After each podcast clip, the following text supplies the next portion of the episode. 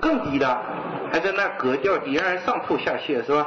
什么书都查禁，所以我们看到的金庸几乎全是盗版的，小时候看的，没有正式出版的。盗版怎么出呢？个体书店印刷粗糙的盗版一进去，摆着三百种武侠小说，所有的作者都是两个字儿金庸，因为金庸名气太响了，所有的港台武侠拿过来全部用金庸，不用别的名。这不就发毛吗？进去肯定是假金庸一半一大半那怎么把真金庸挑出来？因为没有目录嘛，不像什么飞雪连天射白鹿，现在都知道，当年不知道，所以啥样在那找是吧？找金庸的书讨厌，复杂微妙，难于归纳于公式。拿起一个书看了十页甚至十五页，看不出是不是真金庸。